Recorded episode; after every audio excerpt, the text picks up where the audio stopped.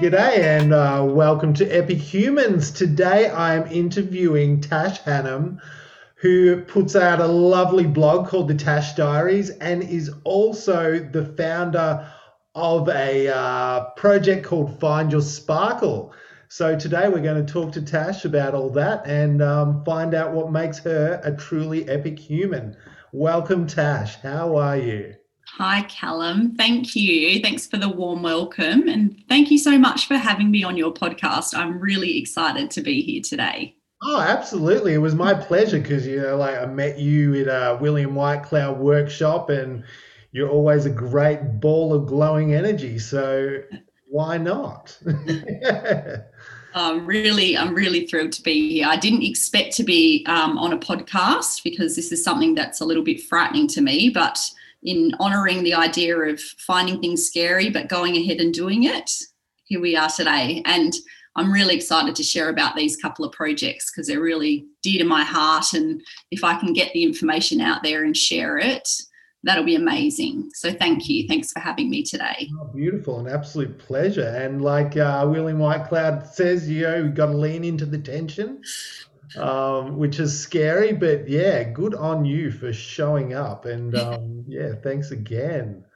So you've, um, how long's the blog been going for, the Tash Diaries? Um, so the blog, I actually started writing um, about six months ago. So it was actually in Queensland, um, midway through doing the Alchemy for Success um, course. And I'd had a really good conversation with a fellow um, a person that was doing the same course, and I'd sort of talked to her about this idea, and I had all these hesitations and, you know, all this fear about, you know, I'm a mum, but there's lots of mums out there and they all know what they're doing and they don't need to hear from me. And but I just had this, this feeling that in sharing my story and being really open and honest and, and vulnerable, which is really scary, and just putting it all out there, I couldn't help but think that that would resonate with other mums. So in talking to her, she really encouraged me along, and actually I, I wrote my first blog during the course, and I actually sent it off to her and she said, this is great, you know, what are you worrying about? You know, get on with it. And so I think I, it was a little bit of a stilted start. I kind of got back to Perth and, um, you know, back into family life with the three children, and, you know, we had all the COVID excitement and um, lockdown for a while. So I was homeschooling and my husband was running his business from home. We had the baby. So it was just, you know, lots of good excuses to not do stuff. Yeah. Um, but, yeah, I think it was just this, I'd really enjoyed that writing, and, and it just kept calling to me. So it'd be really funny. I'd be driving along or something would happen with the children, or, you know, it was almost like this flash of inspiration would come to me and I'd go, oh, I need to write about that. And so I just, as I, I do that even now, as the inspiration comes to me, I just jot it down as a topic, mm-hmm. and and then I write about it. And I think the thing that I just try to stay really true to every time I write is to not censor. It's not about being an amazing writer. You know, I, I have those hesitations around, oh, I haven't done any writing training. I'm not a published author. I'm not a subject matter expert. But it's it's just sharing my journey. So I just make sure that I stay true to that. I have to really be quite vulnerable um, and really honest about what's going on. And and so far in, in the sort of the sharings that I've done with the blogs, it's really resonated, and, and people have already been reaching out, and that's been really overwhelming, um, even to get that from people. Yeah, wow, that's so cool. But yeah, like the, the it's such an important uh, thing to express with vulnerability. It's scary too. Um, and yeah, I'm so familiar with those stories about not being a, tra- a trained writer. Like I've literally um, up until this year, I hadn't done any writing since high school, you know, like, and then this year I just was like, you know what, I want to express. And like you, I had that, oh, but there's already so many people, you know, who am I?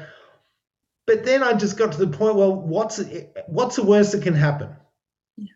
You know, like it, it literally is like, why not create a voice? And if you touch and support one person, like I was reading recently your um your blog about having an autoimmune dysfunction and what that has meant. And, you know, it's just anyone who's got in a similar situation, having to be able to read that is going to make them feel so much like, yeah, I'm not alone in this. And that's why people like you are so important. And yeah, I, I'm so happy that you're getting such a great response. And yeah, yeah you, you have a great writing style too, I've got to say. It's it's entertaining, it's fun, it flows well. So yeah, you should just keep it up. Like, thank you. Yeah. And it's it's funny because my confession is that prior to writing blogs myself, I'd never really read any blogs from anyone else. Mm. So I just kind of went into it and, you know, I just started writing. And after a few of them, I thought, oh, it just, the words just seemed to come out of me. It was like, it was like I was just the vehicle for this information, and it just sort of pours out of me. I find when I'm in that zone, it's it's quite, um, almost don't remember. And I get to the end of it, I'm like, I just wrote a thousand words. Like, where did that come from? Yeah. And so, you know, initially I was like, I said to my, my husband, who does a bit more work in this sort of space, I said, is that too long? Like, how long is a blog supposed to be? You know, all of these um, need to know type questions started to pop up. Oh, are people going to want to read this?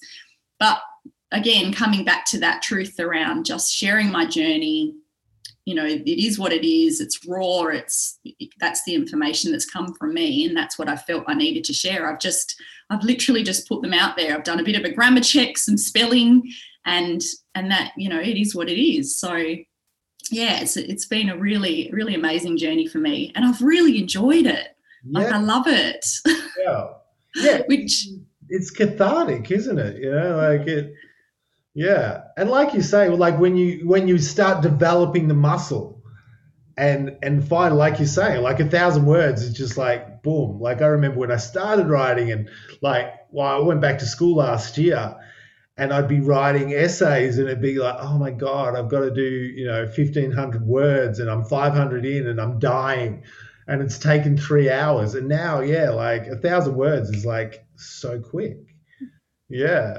And do you think that's something to do with, well, for me, I think it's when you're in the heart and you've got that, it's just that energy. It feels so much more effortless because yeah. I'm in a um, in a professional capacity. I write, you know, and I write letters and I write documents and I write reports.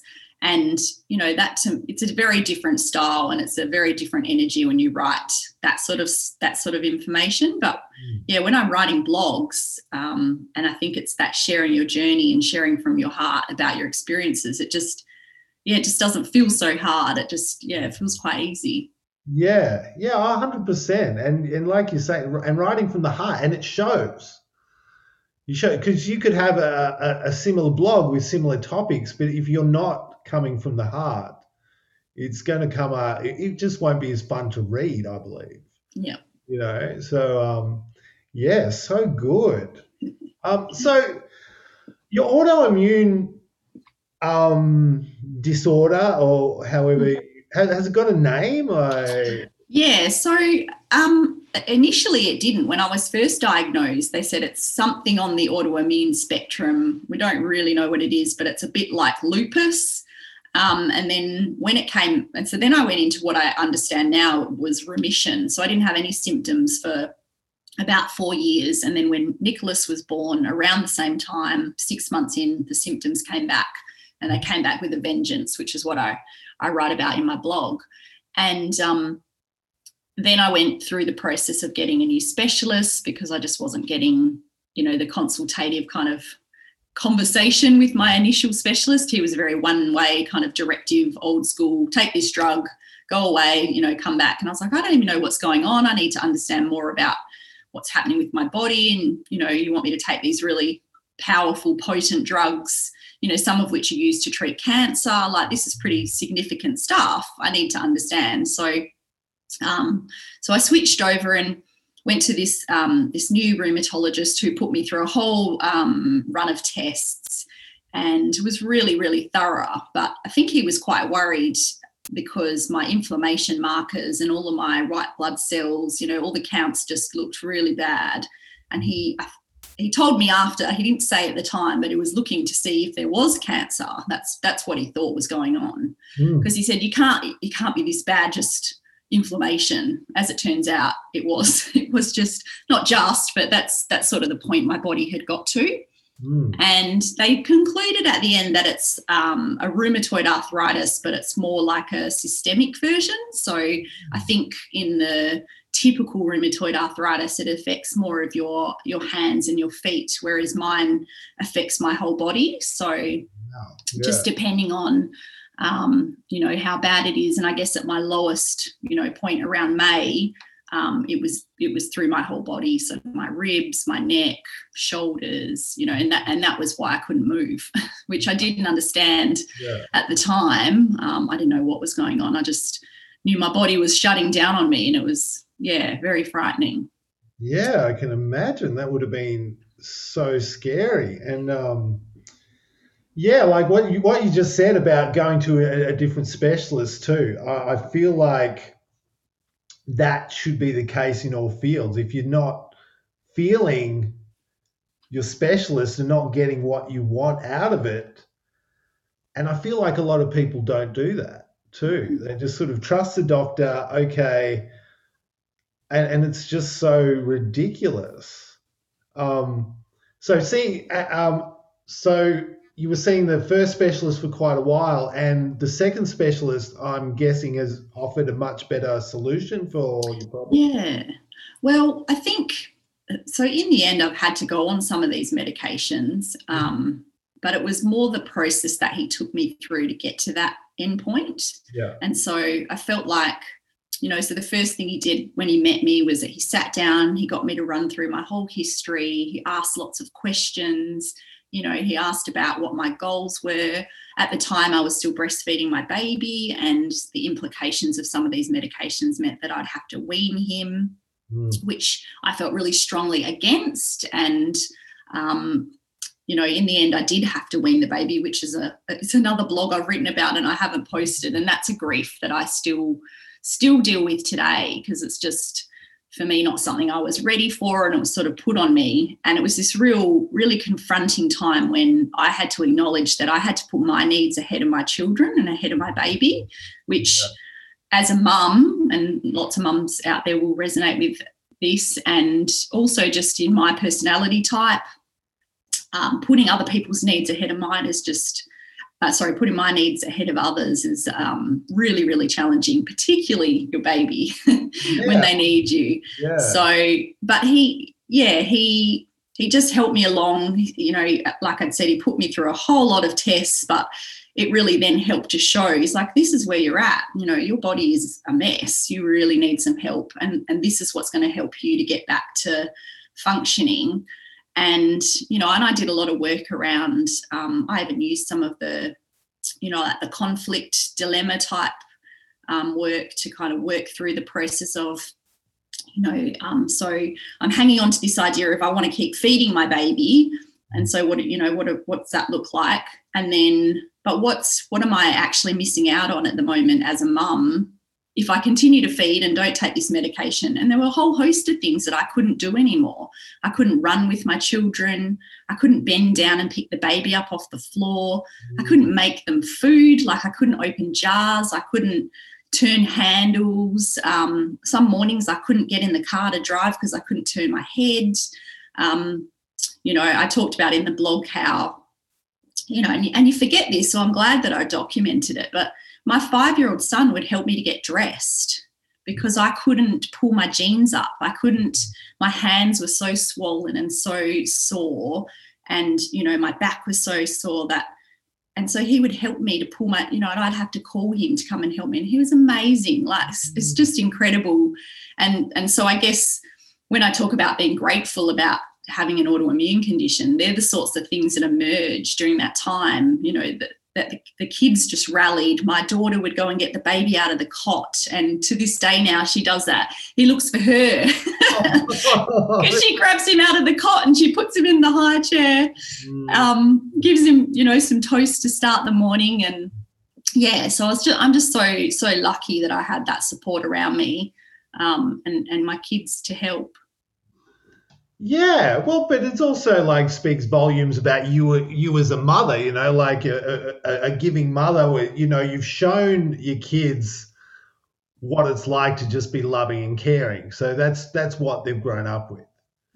Yeah, that's so true. Yeah, and I think we also forget that kids are hugely capable if we allow them to be, you know. Yes. Yeah. And that's um that that was a big one for me, because I think um in my mind you support your children by doing things for them and helping them, and when they're really little they need that help, but mm-hmm. mine are now eight, just turned six and one, and so particularly the older two, they sort of get to a point where they actually are capable enough and can do these things, but it's you realising that you get, need to get out of their way and let them. So suddenly they were doing the dishes and making themselves breakfast and, and you know, helping out with the washing and, and just doing stuff that they probably could have done for quite some time before I realised, but I had to get that sick and that unwell before I allowed these things to happen. And then I looked at them and thought, look at these amazingly capable little humans. Yeah. Um, and and that's helping them, isn't it? Because what like what, of what service is it to them if you just do something for them and you do you do all their things for them and then they don't have any skills to do stuff for themselves? Yeah, well, there's that, and there's also too, if you're doing all those things, it leaves very little time for real quality time with your kids too. Um, and that's what I see with, with a lot of parents is, okay, they're doing all these things, you know, like the dad's got a six-figure job and he's off working, or, you know, and both parents are working and providing this beautiful home, but they haven't got a deep connection with their children because there's just no quality time available. Yeah. Um, and that for me was always uh, a priority with my kids, is just remembering that, you know, they're only little once, and I'm sure you agree. Like, I'm sure it feels like only yesterday that your eight-year-old was being held in your arms and was so little and helpless. Yeah. And it's, yeah. yeah. Sorry. It's no, so, it's no. yeah. It's, it's so true, and it's um. Yeah, it's such a reminder when you sort of you look at them and you see them changing and you think, when did that happen? And you think, okay, time needs to slow down, but time's not going to slow down. So you need to take these opportunities. And all they want is, you know, my little boy, he waits for my hubby to get home and he's got the ball ready. And all he wants is dad to go and, you know, um, shoot hoops with him or kick the soccer ball. or And it's those really simple things mm. that they cherish, and they don't care about the house looking clean, and they don't care about whether, you know, what the dinner, if it's an elaborate dinner or a simple dinner, as long as they eat. Mm. Um, that's all the stuff we put on ourselves. Yeah. Uh, it's often it's just those basic um, things that you as an adult I think sometimes overlook because you've got so much going on in your head and you think, oh, I've got to do that thing, and there's a bill to pay, and there's, you know, all the things going on. Yeah. But just taking that time and and spending that, you know, it could be five or ten minutes, and it just makes such a difference to that little person's day. Mm. Yeah, because and I think people forget that we're we're training them to be little humans. Yeah, and if they haven't got that that warm, loving environment, like it, it affects kids. I always use the analogy of like when I take my kids to the pool. Like they're getting older now. My oldest is seventeen, which is crazy. Like. But, um, yeah, I remember this one day I um, had done a, like, twelve-hour day at work on the back of, like, it just was busy, busy, busy. Unfortunately, I don't live with the kids. But, anyway, I was on the way to see them. And anyway, I rang them up and I put on the, oh, I'm so tired voice, you know, like, because we were meant to be going to the pool. And I was like, oh, I really can't be bothered. Um And so Leroy Ann's, oh, yeah, I'm really tired. I had such a big day. And he's going, well, you're going to be even tireder after we have a swim, aren't you, Dad?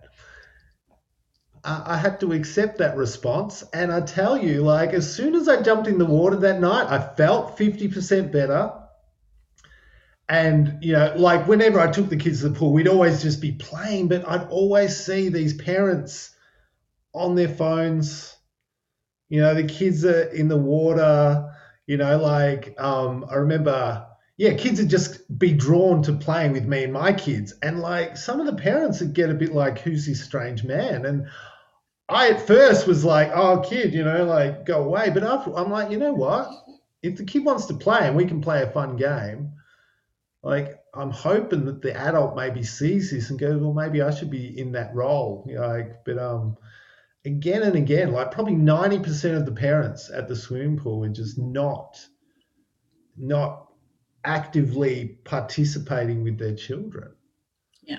Yeah. Oh yeah. It's, it's um sad but true. And I would be lying if I said I hadn't been caught in that trap from time to time, where I find myself looking at my phone and then the kids are playing in front of me, or they're kind of doing their own thing.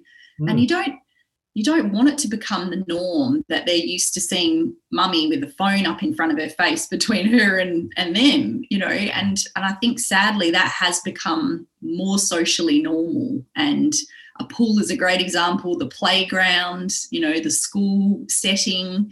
Um, I see it all the time, and it's something I'm really conscious of, because I know it is easy to get drawn into those addictive phones, and there's just a whole world in there that people get, you know, sucked into.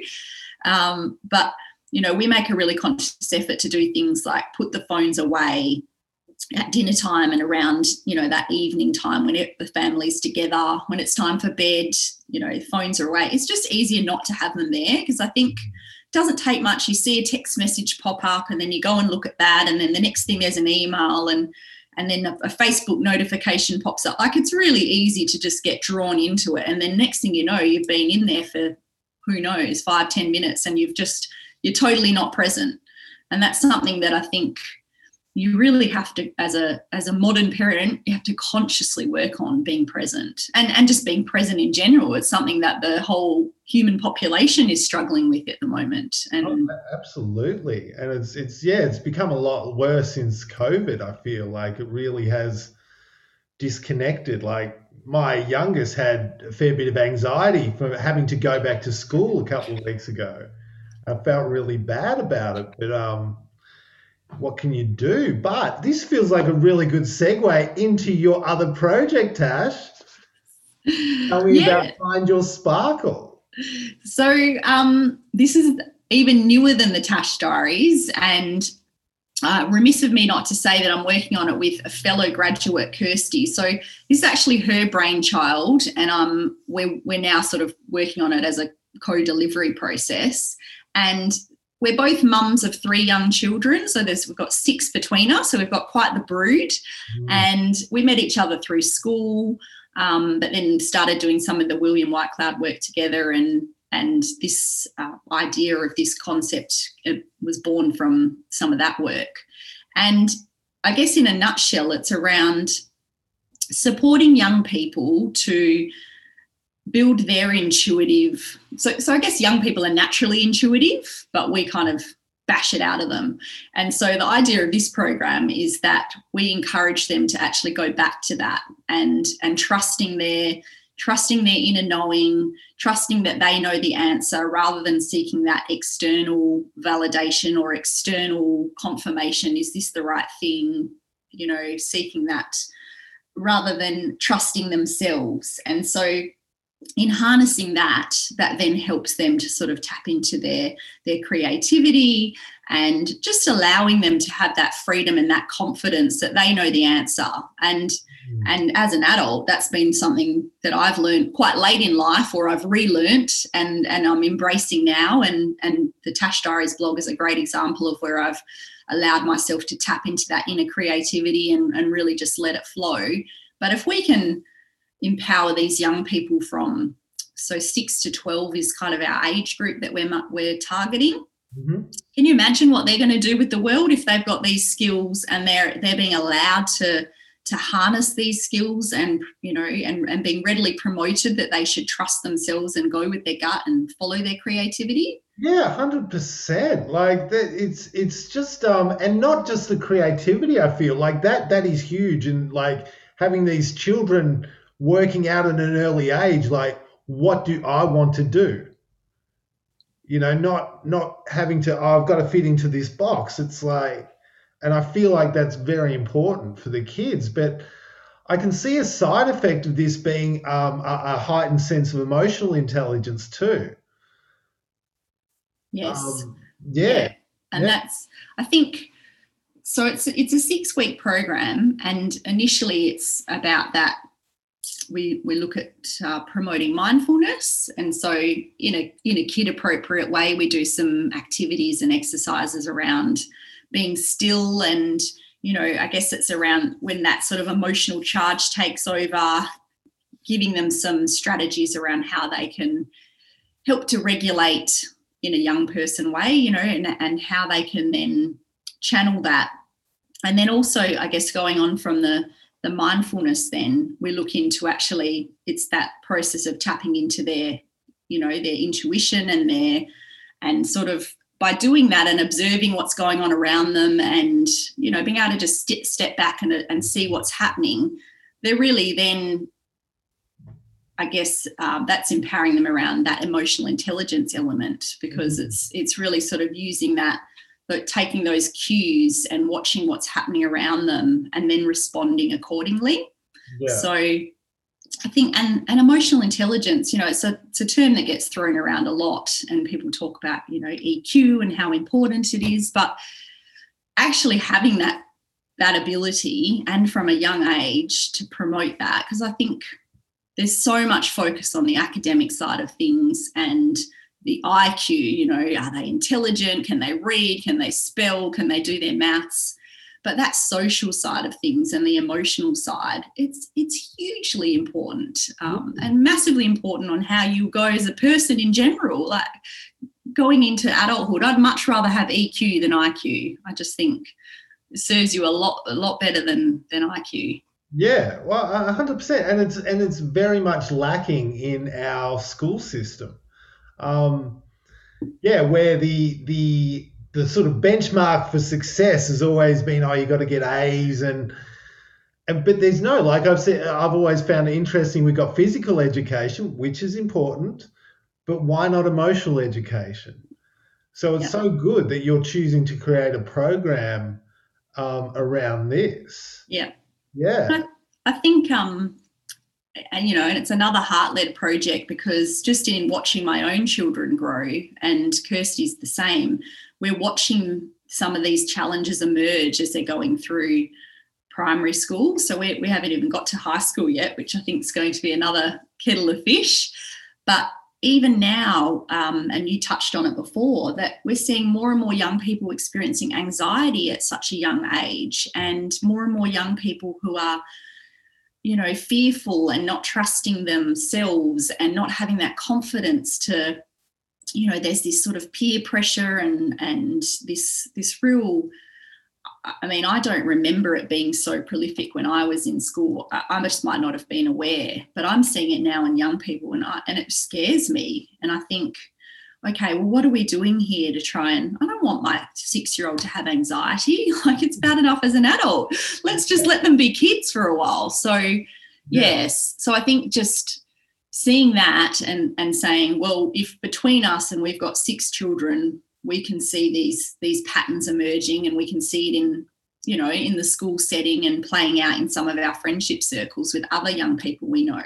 It's got to be happening broader than that. And so the the need for something like this program, where these young people get to come in and and we really focus a lot on this, you know, the mind and and you know, this emotional well-being and and having confidence in yourself, and and we do a little bit around uh building true friendships and true true relationships as well, so again at a um young people appropriate level, but just around, you know, knowing what, what does a good relationship look like, and what's a healthy relationship, and if it's not serving you, what do you do? Because as an adult, I need to know that. So I think um, for young people, being able to identify early on, or oh, this isn't, this friendship is not serving me, mm. or this is not what a good friend does, and being able to name that and then know what to do about it and have the confidence to do something about it, to me is really powerful.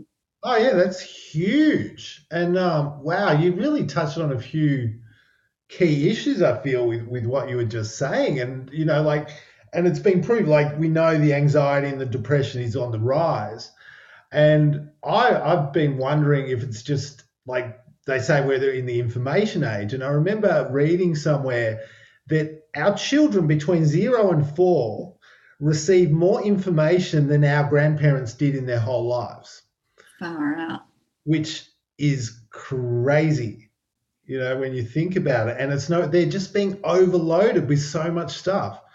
And, and um, yeah, and and like you say, there's, there's just been no no benchmark for them to work out, yeah, what what what is a healthy relationship, you know, and also, um, yeah, the awareness of their world around them. Like, I notice a lot of kids out there just don't seem to be aware of, like, not spatially aware. You know, they really seem to have no idea that there's this outside world around them.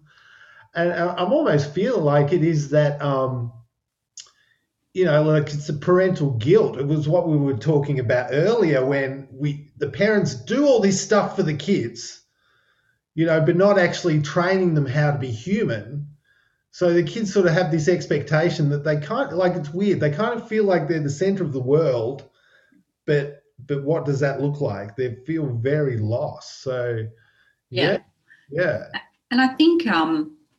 And hopefully, I, you know, I'm not going to get in trouble for saying this, but as a parent, I think sometimes it's easier to provide the the material needs, you know, the physical needs. You know, that stuff's really easy to tick because it's like, right, have I got new clothes for my children? You know, are they well fed? Have they got the right toys? You know, tick, tick, tick. Are they getting a good education? As in, are we sending them to the right schools and what have you? So that's just, to me, a really easy, tangible list to go, all right, I've got this parenting thing under, I'm I'm doing okay. Yeah. But the emotional side of things is really hard. Like that's the that's the hard stuff. So mm. that takes, and it's, you know, it's not a one size fits all. Um, from what my daughter needs to my middle son to my youngest son, their emotional needs are totally different. They're at different ages. They have different personalities.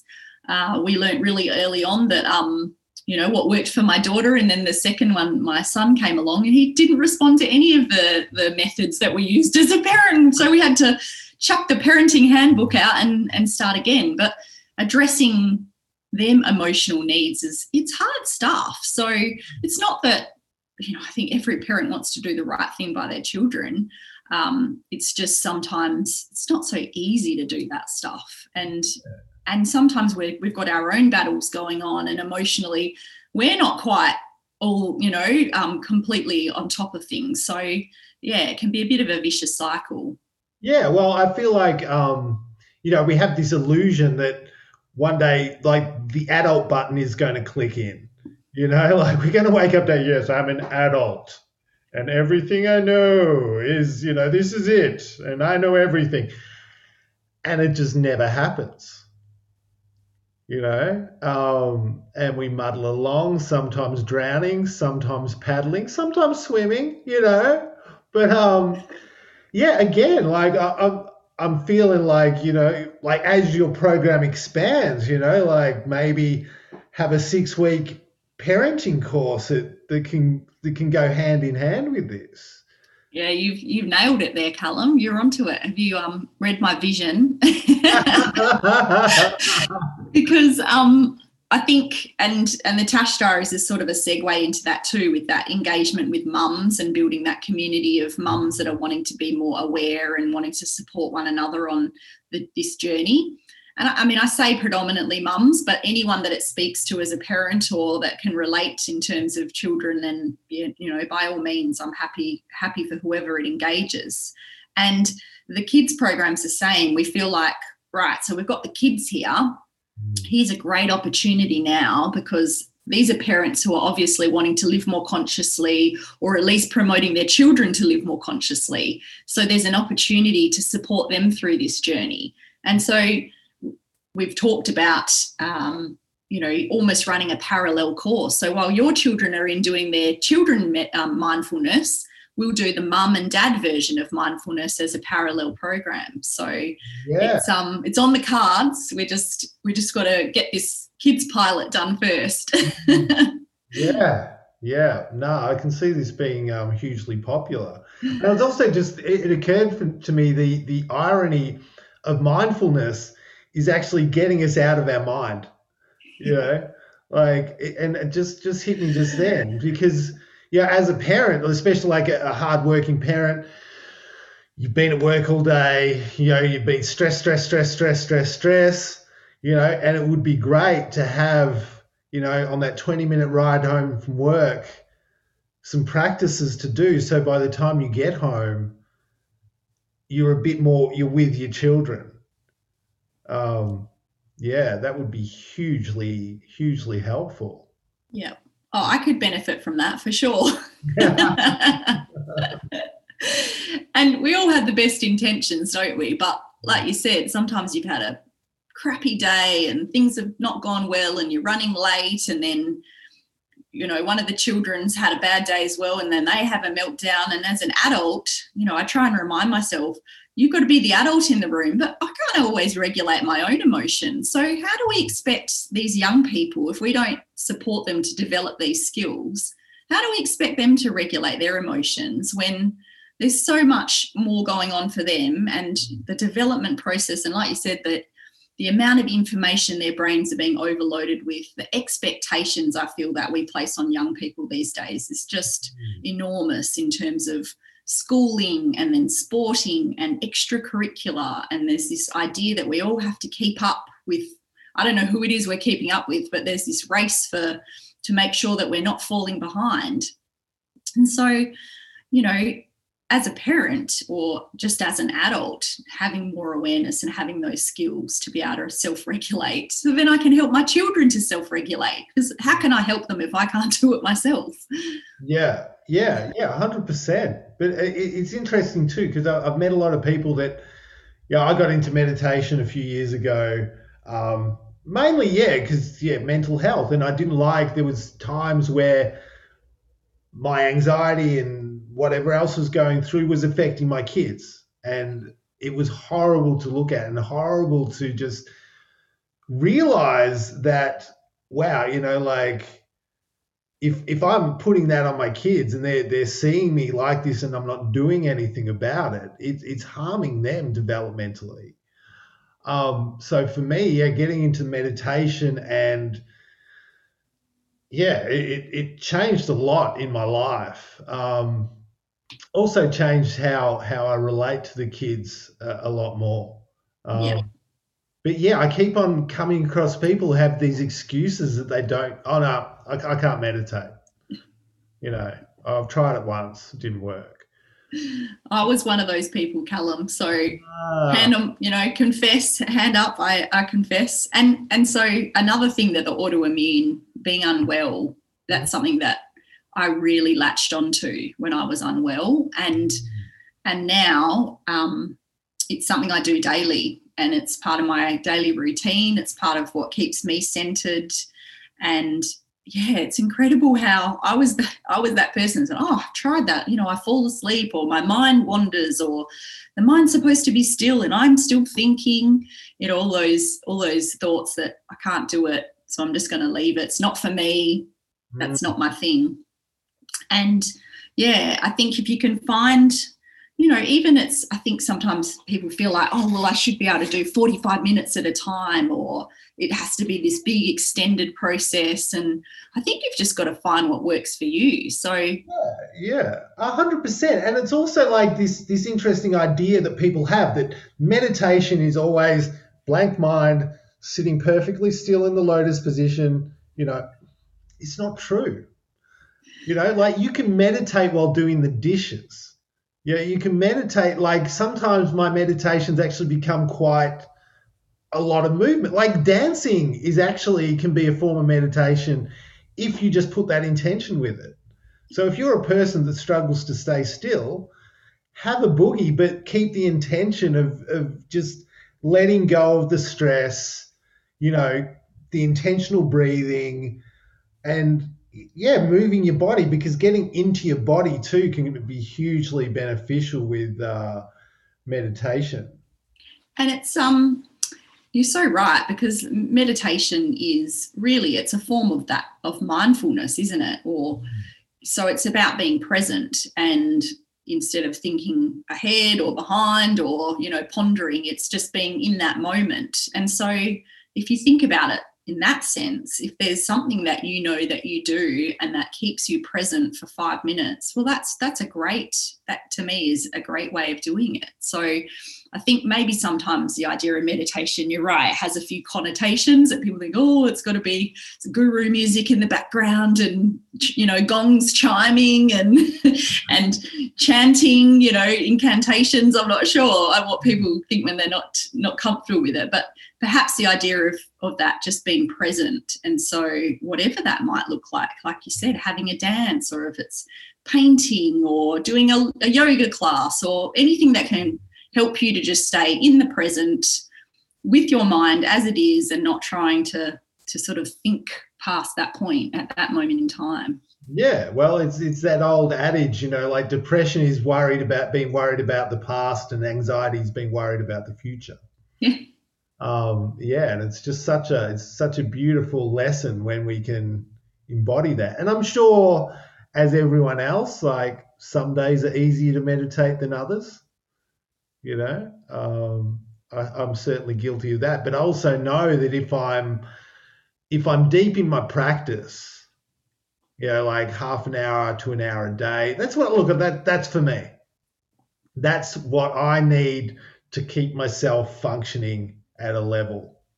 Sometimes I wish I was a person that could do ten minutes and be okay, but yeah, I, I'm someone that needs to dedicate uh, a fair amount of time, um, but it's just so worth it. Like, you know, I, I, I used to be on anti uh, um, anxiety medication um, for a couple of years, and it's just been able, good to be able to get off all that stuff and and rely on me to um, get to a better place. Yeah. And I'll tell you, if I can do it, I reckon anyone can, you know.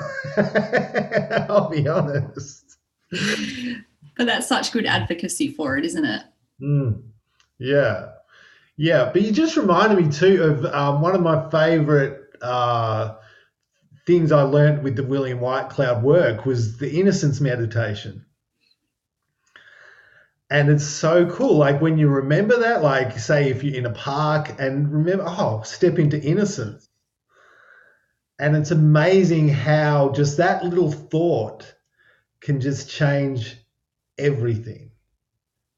Yeah, I really, I really dig that. Um, yeah, and it's so cool. Like, I love that you're choosing to teach kids who are already in innocence. Yeah.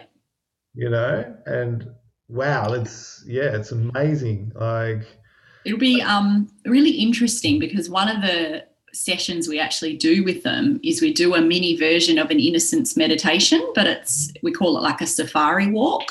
So we do a bit of a meditation with them and sort of do some deep breathing, and then we basically will get them to go out and go for a little walk in the garden and walk through the bush and have a look at the trees. And they go come back, and similar to what we did as adults, but sh- to share what they saw and what they observed, and, and you know, as we re- would recall the vibrancy. And so it'd be really interesting to see through a young people, through their lens, how that plays out, because, you know, as adults, we're really good at dulling the world down and seeing it in blurs and not really taking it in. And so it was a really mind-blowing kind of shift for me, mm. going out and doing that innocence meditation, and then just seeing the world, it felt like, for the first time. Yeah. I was like, what is this? Uh, but, yeah, through the lens of young people, like you said, who do sit in innocence much better than we do.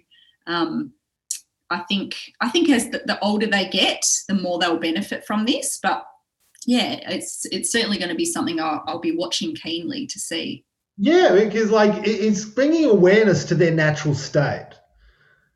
Yeah, and, and then they can, yeah, continue with that through, you know, where, where most of us forget it. You know, we become teenagers and it's just it's just all gone, you know. Um, So yeah, it's so cool that you're um, able to do that now. Yeah. So, so when you're running the programs at this stage, is it, are they private groups or? Yeah, well, this is all fresh off the press. So we're literally running our first pilot and we're using our ch- children as guinea pigs and just a couple of other friends that have got children of a similar age. So the first course um, runs starting from two weeks' time, I think it is, second of November. Mm-hmm. So we'll start... Initially, it'll be delivering locally, face-to-face, but we do have the intention of doing some video so that then we have the option um, to kind of broaden the reach, and if it's something that then appeals. And I think in this day and age where, where we're at, um, being prepared and having an online version of the course as well is just good practice. Yeah. So in, in terms of, one, enabling us to, to broaden our reach, but also then safeguarding that if for some reason we can't do face-to-face delivery going forward, that we can still have the the um the option, the online version as well. Mm. Oh, yeah. Fantastic. Yeah, yeah. I so look forward to uh, observing how this progresses, because it just, like, to me, and like my intuition says, A, this is needed, and B, people are going to want to do it. Kids are going to enjoy it. You know, um, you'll certainly bring great energy into it. So, yeah, yeah I'm very excited about this project, Tash. Thank uh, you. We're very excited too. Yeah. Ah, so good. Yeah. Oh, well, thank you so much for uh, for keeping me entertained, Tash. It's been great catching up. Um, yeah. And yeah, look, we'll, we'll probably have to do a, a podcast six months from now to tell me all, all your progress and how you're too busy. uh, oh, we'll see about that. But thank you. It's been so nice to to talk to you and just to be able to share about these two projects. And it all feels a bit surreal, actually, to to be on a podcast and to be talking to you. And it's, yeah, it's just been, it's, it's quite a ride. So just trying to take it all in and um, enjoy it. And, and yeah, just again, thank you and well done for all the work you're doing, because it's amazing. And, and you've just responded to your calling and you're just so brave and courageous. So um, I'll be watching you and, yeah, you inspire me. So thank you, Callum. Oh, thank you, Tash. Oh, you've warmed my heart. Yeah, well, thanks everyone for listening, and um, stay rascally and have a beautiful day. We'll see you later.